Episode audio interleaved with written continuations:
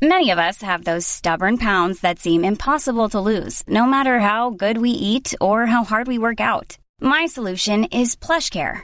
PlushCare is a leading telehealth provider with doctors who are there for you day and night to partner with you in your weight loss journey. They can prescribe FDA-approved weight loss medications like Wagovi and Zepbound for those who qualify. Plus, they accept most insurance plans. To get started, visit plushcare.com slash weight loss. That's plushcare.com slash weight loss. Hey, I'm Ryan Reynolds. At Mint Mobile, we like to do the opposite of what Big Wireless does. They charge you a lot, we charge you a little. So naturally, when they announced they'd be raising their prices due to inflation, we decided to deflate our prices due to not hating you. That's right. We're cutting the price of Mint Unlimited from $30 a month to just $15 a month. Give it a try at mintmobile.com slash switch. $45 upfront for three months plus taxes and fees. Promote for new customers for limited time. Unlimited more than 40 gigabytes per month. Slows. Full terms at mintmobile.com. Spring is my favorite time to start a new workout routine. With the weather warming up, it feels easier to get into the rhythm of things. Whether you have 20 minutes or an hour for a Pilates class or outdoor guided walk, Peloton has everything you need to help you get going. Get a head start on summer with Peloton at onepeloton.com.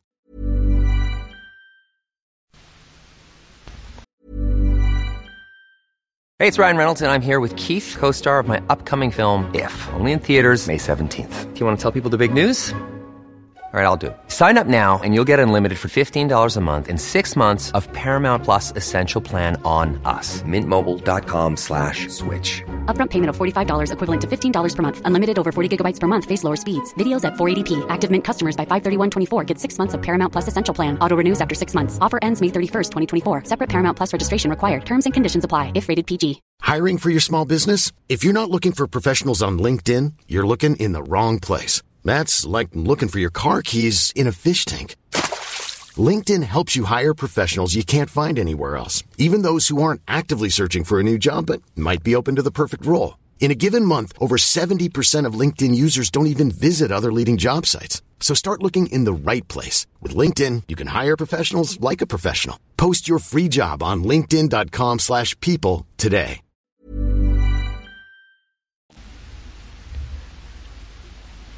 صفحه 128 قوانین اجتماعی آتیک بر اساس پیوستگی خونی بود. هر خانواده به قبیله بستگی داشت و هر قبیله خود را از نسل قهرمانی مقدس می‌دانست. خدای معینی را پرستش می کرد تشریفات دینی خاصی را به جا آورد و دارای حاکم و خزاندار و زمین مشترک و گورستان اختصاصی بود. اعضای قبیله با غیر ازدواج نمی کردند و میراث آنان به غیر نمی رسید. همه در همکاری می کوشیدند. دفاع از قبیله یا هر یک از اعضای آن بر عهده همه اعضای قبیله بود. این اصل در مورد انتقامگیری از قبایل دیگر یا برخی از افراد آنها صدق می کرد. در آتیک چهار قبیله به سر می بردند و هر یک شامل سه تیره و هر تیره شامل سی طایفه و هر طایفه تقریبا شامل سی خانواده بود. این سلسله مراتب خونی که مبنای سازمان اجتماعی و نظامی به شمار می رفت باعث تثبیت طبقه اشراف شد.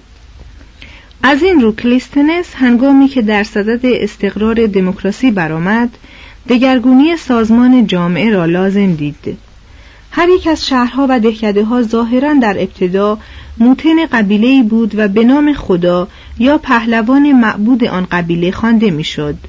چنانکه نام شهر آتن معکوز از نام الهه آتنه بود. مسافری که از بئوسیای خاوری به آتیک می‌رفت نخست پا به اوروپوس میگذاشت. و خاطره نازیبا از این شهر مرزی که مانند سایر شهرهای مرزی مسافر را دچار وحشت می‌کرد با خیش می برد. دیکا ارخوس تقریبا به سال 300 قبل از میلاد در توصیف آن چنین می‌گوید. اوروپوس لانه فروشندگان هیلگر است. مأموران گمرک در اینجا هرسی بیمانند دارند. فرومایگی در پوست و گوشت آنان ریشه کرده است. بیشتر مردم آن خشن و بدرفتارند زیرا مردمان ظریف و تربیت یافته را پس رانده اند مسافر اگر از اوروپوس به جنوب میگرایید با یک عده شهر نزدیک به یکدیگر برخورد می‌کرد. مانند رامنوس، آفیدنا، دکلیا، آخارنای، ماراتون و براورون. دکلیا در جنگ های پلوپونزی به عنوان محلی استراتژیک شناخته شد.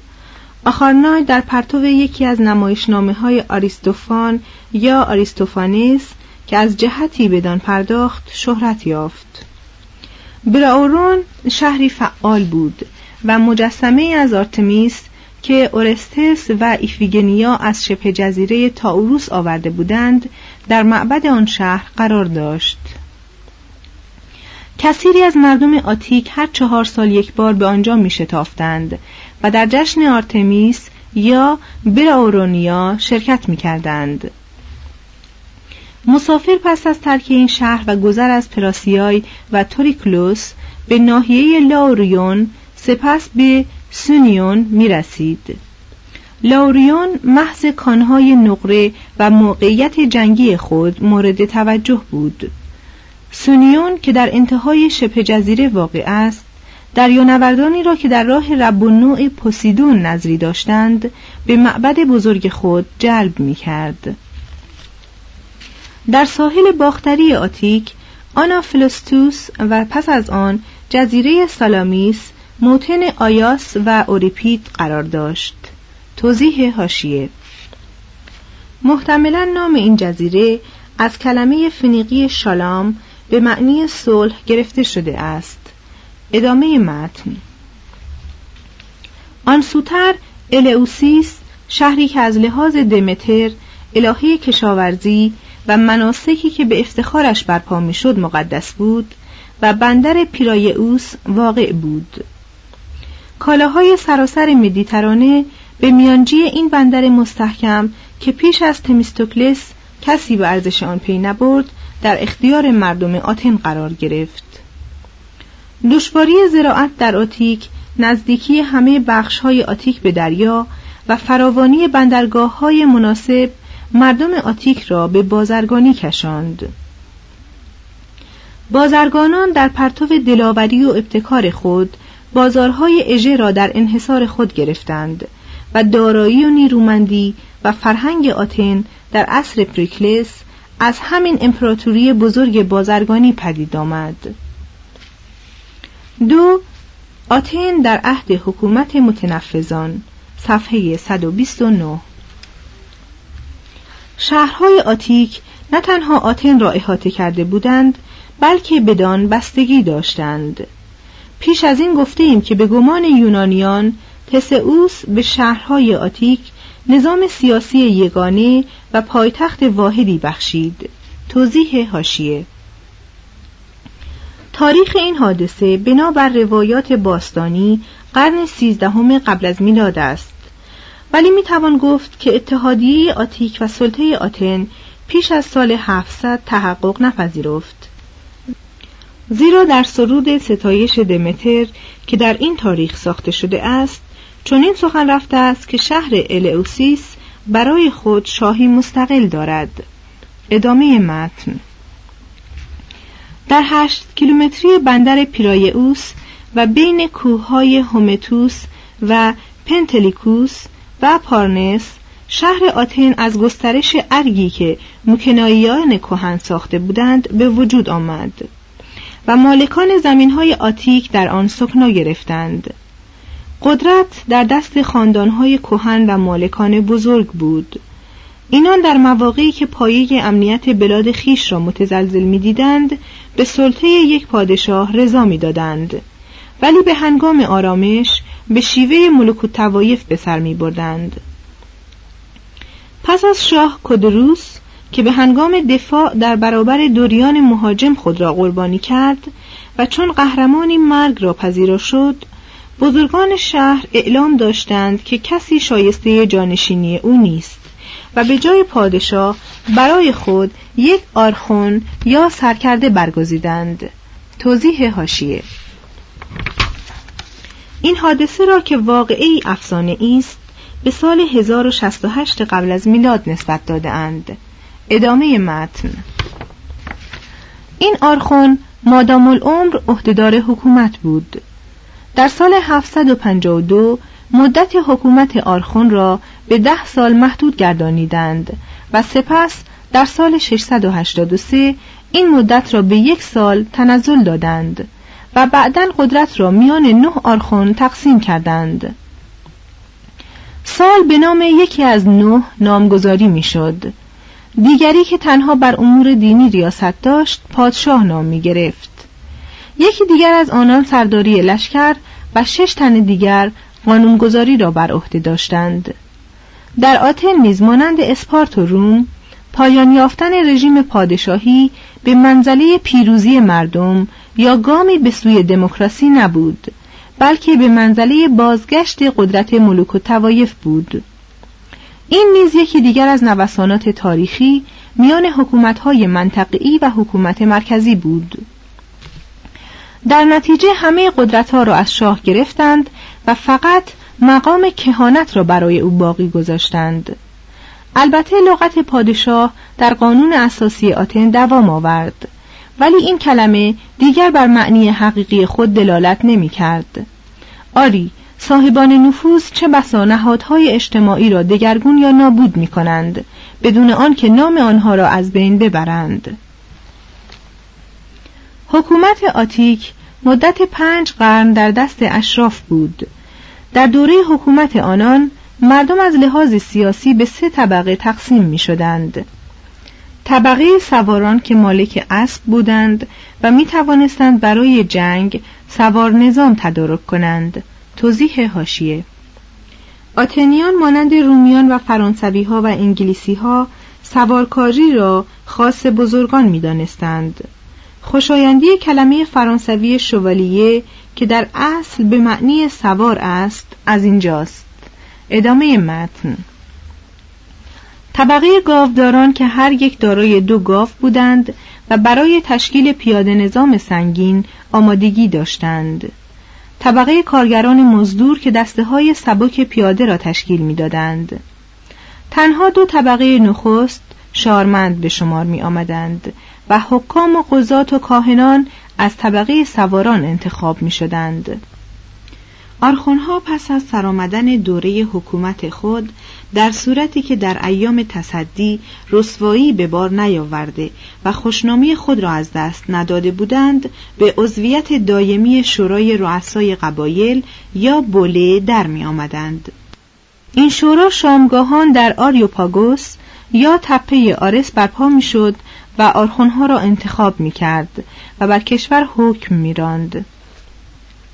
حتی در دوران سلطنت نیز این شورا اقتدارات شاه را محدود می کرد و حالا در دوران حکومت اقلیت متنفذ این شورا همانند شورای روم سلطه کامل داشت سکنه آتن از لحاظ اقتصادی هم به سه طبقه تقسیم می شدند طبقه اول اشراف بودند که در شهرها در تجمل میزیستند. بردگان و کارگران مزدور زمینهای آنان را میکشتند و بازرگانان های نقدی آنان را به کار میانداختند. طبقه دوم پیشوران و صنعتگران و بازرگانان و کارگران آزاد را شامل می‌شد که از لحاظ ثروت پس از اشراف قرار داشتند.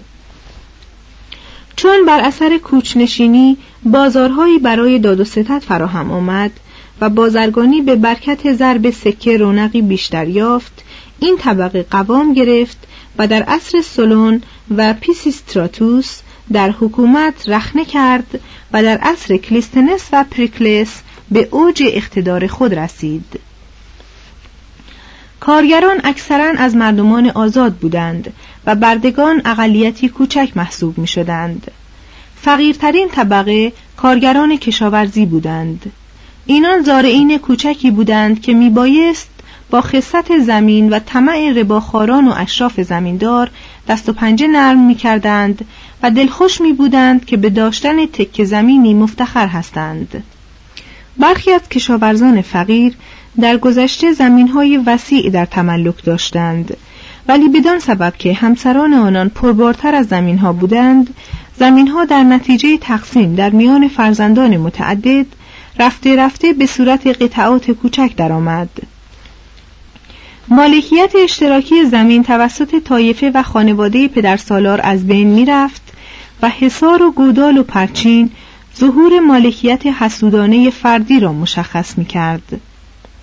بعد از آن که زمین ها کوچک و زندگی روستایی متزلزل شد بسیاری از کشاورزان به رغم جرایم و منع قانونی زمین های خود را فروختند و راهی آتن و شهرهای کوچکتر شدند تا به تجارت و صنعت و کارگری مشغول شوند. برخی دیگر که از عهده وظایف مالکیت بر نمی آمدند املاک اشراف را به اجاره گرفتند و قسمتی از محصول را به عنوان کارمزد خود دریافت داشتند.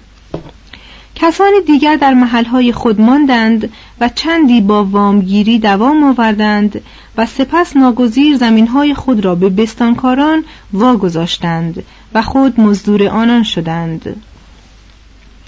بستانکاران تا دریافت بدهی خود مالک زمین محسوب می شدند و تخت سنگی روی زمین رهنی می گذاشتند تا بدین وسیله مالکیت خود را اعلام دارند. در نتیجه به تدریج خورد مالکی کمتر کشاورزان آزاد قلیلتر و مالکان عمده افزونتر شدند. به گفته ارسطو همه زمین ها به عده قلیل تعلق یافت و کشتکاران و زنان و فرزندان آنان به صورت برده در معرض فروش گذارده شدند زیرا قادر به بازپرداخت وام یا اجاره بهای خود نبودند. بازرگانی خارجی و تبدیل معاملات پایاپای به داد و ستد پولی به نوبه خود لطماتی دیگر بر کشاورزان وارد آورد زیرا فراورده های فلاحتی آنان از عهده رقابت با محصولات فلاحتی که از خارج وارد می‌شد بر نمی آمد و با بهای مناسب به فروش نمی رسید. در حالی که خود آنان ناگزیر از خرید مصنوعاتی بودند که بهای آنها هر ساله به سبب عواملی که از کنترل خریداران برکنار بود بالا می رفت. از اینها گذشته خشکسالی کثیری از کشاورزان را میکشت و کثیری را به خاک سیاه می نشانید. سرانجام تنگی زندگی در آتیک به جایی کشید که مردم جنگ را برای خود نعمتی شمردند و با آغوش گشاده پذیرفتند جنگ هرچه بود احتمالاً به تصرف زمینهای جدید می انجامید و معمولاً از شماره دهانهایی که برای غذا باز بود می کاست. Planning for your next trip?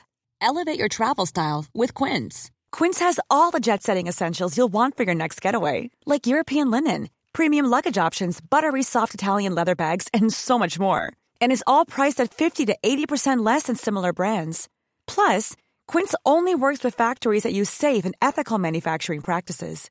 Pack your bags with high-quality essentials you'll be wearing for vacations to come with Quince. Go to quince.com slash pack for free shipping and 365-day returns. Want to get a chiseled look in the jawline? Sculpt and shape your jawline with added volume from Juvederm Volux XC. Juvederm Volux XC is an injectable gel specifically designed to be robust enough to improve moderate to severe loss of jawline definition. And it is the first and only hyaluronic acid filler approved for the jawline. Add volume to your jawline for a chiseled look with Juvederm Volux XC. For important safety information and to find a licensed specialist, visit juvederm.com. That's J U V E D E R M.com. Not for people with severe allergic reactions, allergies to lidocaine, or the proteins used in Juvederm. Common side effects include injection site redness, swelling, pain, tenderness, firmness, lumps, bumps, bruising, discoloration, or itching. There's a risk of unintentional injection into a blood vessel, which can cause vision abnormalities, blindness, stroke, temporary scabs, or scarring. Talk to a licensed specialist to find out if it's right for you. Visit juvederm.com. That's J U V E D E R M.com.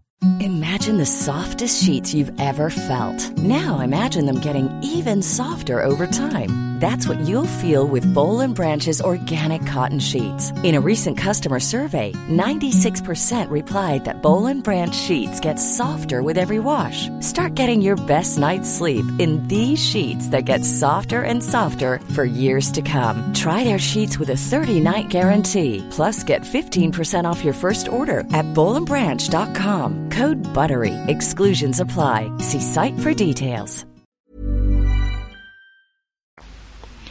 در شهرها مردم طبقه میانه که موانع قانونی در راه خیش نمی‌دیدند در جریان سودجویی چندان پیش می رفتند که باعث اسرت کارگران آزاد می شدند و تدریجا آنان را با بردگان برابر می ساختند.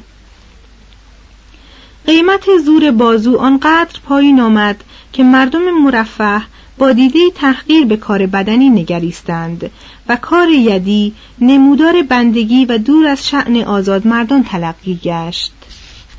مالکان زمین که به ثروت روزافزون بازرگانان رشک می بردند قلات را که قوت مردم بود به خارج می فرستادند و در نهایت زیر لوای قانون قرض خود اهالی آتن را هم به فروش رساندند.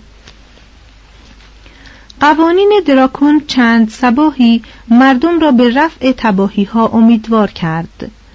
دراکون تقریبا به سال 620 قبل از میلاد مأمور تنظیم و برای اولین بار تدوین یک روش قانونی شد تا نظم را به آتیک بازگرداند. بنابر آنچه ما از آن قوانین می‌دانیم اساسی ترین پیشرفت قوانین دراکون توسعه نسبی امکانات برای احراز مقام آرخانی در میان ثروتمندان نوپا بود. همچنین حق قصاص را که تا آن زمان بنابر رسم تلافی در صلاحیت خانواده بود به مجلس سنا واگذاشت. قانون اخیر جدا اصلاحی اساسی بود. اما برای آنکه طالبان قصاص را به قبول آن وادارد ناچار از وضع مجازات های سخت شد. از این رو بعد از آن که با پیدایش قوانین سلون قوانین دراکون لغو شد فقط خاطره مجازات های شدید او در اذهان باقی ماند در واقع دراکون رسوم خشن رژیم ملوک و توایفی را در قانون خیش گنجانید و برای نجات دادن وامداران و محدود کردن استثمار بینوایان گامی بر نداشت. با اینکه تا حدی دامنه حقوق سیاسی را توسعه داد ولی از نفوذ اشراف در کار دادگستری نکاست و به آنان امکان داد که قوانین را بر طبق مصالح خیش تفسیر کنند. به طور کلی قانون دراکون بیش از پیش مالکان را تقویت کرد. اگر کسی دست به دزدی کوچکی می‌زد یا در کار مسامحه می‌کرد در صورتی که شارمند آتیک بود از حقوق مدنی محروم می‌شد و اگر برده یا بیگانه بود به هلاکت می رسید. توضیح هاشیه پلوتارک در رساله سولون گفته است آنان که یک کلم یا سیب میدزدیدند مانند فرومایگانی که آدم میکشتند یا دست به غارت اماکن مقدس می‌زدند کیفر می‌دیدند. ادامه متن. در اواخر قرن هفتم قبل از میلاد کینه بینوایان علیه ثروتمندان که کاملا از پشتیبانی قانون برخوردار بودند سخت تحریک شد و اوضاع آتن به سرحد انقلاب کشیده شد. برابری پدیده غیر طبیعی است. هر جا توانایی و هوشیاری آزاد باشد نابرابری باید آنچنان رشد کند تا بالاخره با فقر عمومی ناشی از جنگ طبقاتی از بین برود. برابری و حریت قرین نیستند دشمن یکدیگرند.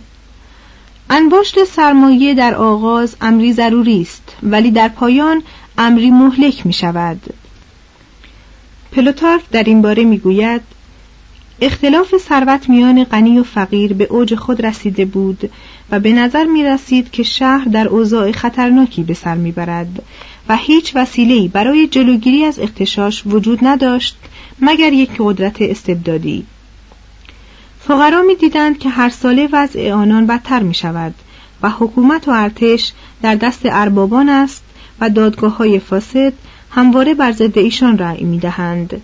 پس برای تعدیل ثروت آماده قیام شدند توانگران که دیگر نمی توانستند با قوانین جاری قروز خود را وصول کنند به قوانین پیشین توسل جستند و در برابر توده ها که نه تنها اموال آنان بلکه نظام اجتماعی و دین و تمدن ایشان را هم تهدید می کردند به دفاع برخواستند. سه انقلاب سولون صفحه 133 در بهبوهه این کشاکش حادثه عجیب و باور نکردنی روی داد مردی به نام سولون به پا خواست و بدون جبر یا حتی سخنان شدید و لحن ثروتمندان و فقرا را به نحوی یکسان قانع کرد که اختلافات موجود را فیصله دهند و با یکدیگر سازش کنند. این سازش در آتن به طوری صورت گرفت که نه تنها از هرج و مرد جلوگیری کرد بلکه نظم سیاسی و اقتصادی نوینی به جای نظام پیشین نشانید. به راستی نهضت سلون یکی از معجزات امیدبخش تاریخ بود پدر سلون از طبقه اشراف و از پاک خونترین خاندانها بود و نسبش به پادشاه کدروس می رسید. او خود نسب خیش را تا پوسیدون برمیشمرد. مادرش با مادر پسیستراتوس جبار معروف که ابتدا از قوانین سلون سرپیچی کرد ولی بعد به تحکیم آنها پرداخت خیشاوندی داشت سلون در جوانی با تمام نیرو از زندگی دوران خود بهره برد. شعر سرود و نقمه عشق یونانی سرداد و مانند تورتایوس با شعر خود مردم را به هیجان آورد و به جنگ و فتح سلامیس کشانید.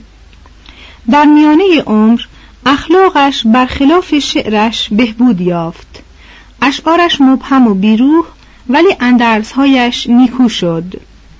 اعلام کرد بسیاری از مردم ناشایست ثروتمندند و در عین حال کسانی که از آنان بهترند در تنگ دستی به سر می‌برند. با این وصف ما حاضر نیستیم که آنچه داریم به آنان دهیم و ثروت آنان را بستانیم زیرا از این دو یکی ماندنی است و دیگر رفتنی. ثروت توانگران از ثروت آنکه فقط مالک معده و ریه و دست و پای لذت آفرین و لطف جوانی و وجودی هماهنگ با تنوعات حیات است گرانتر نیست. سلون با وجودی که در قوانین خود سکوت در برابر شورش را جنایت دانست عملا در برابر شورشی که در آتن روی داد بیطرفی پیش گرفت. با این همه سلون کارها و شیوه هایی را که سبب تفوق روزافزون اغنیا بر فقرا می‌شد منع کرد. اگر قول پلوتارک را قبول کنیم پدر سلون ثروتش را به سبب سخاوت خود از دست داد. سلون به تجارت پرداخت و از سوداگران کامروا شد و تجربه های وسیعی در زمینه تجارت کسب کرد و گزارش به نواحی دوردست افتاد.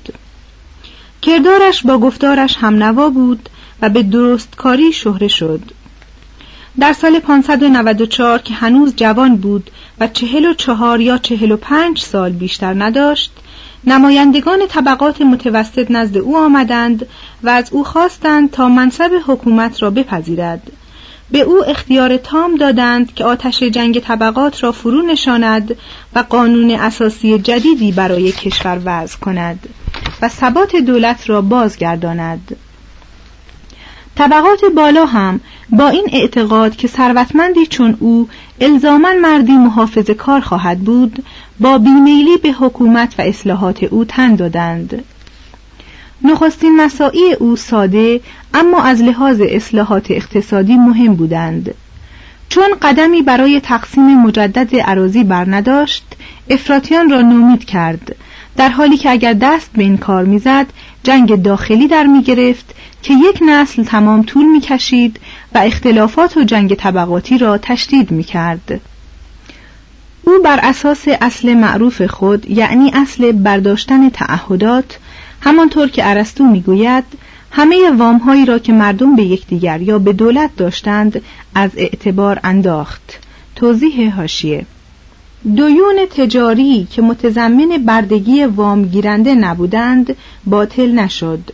ادامه متن.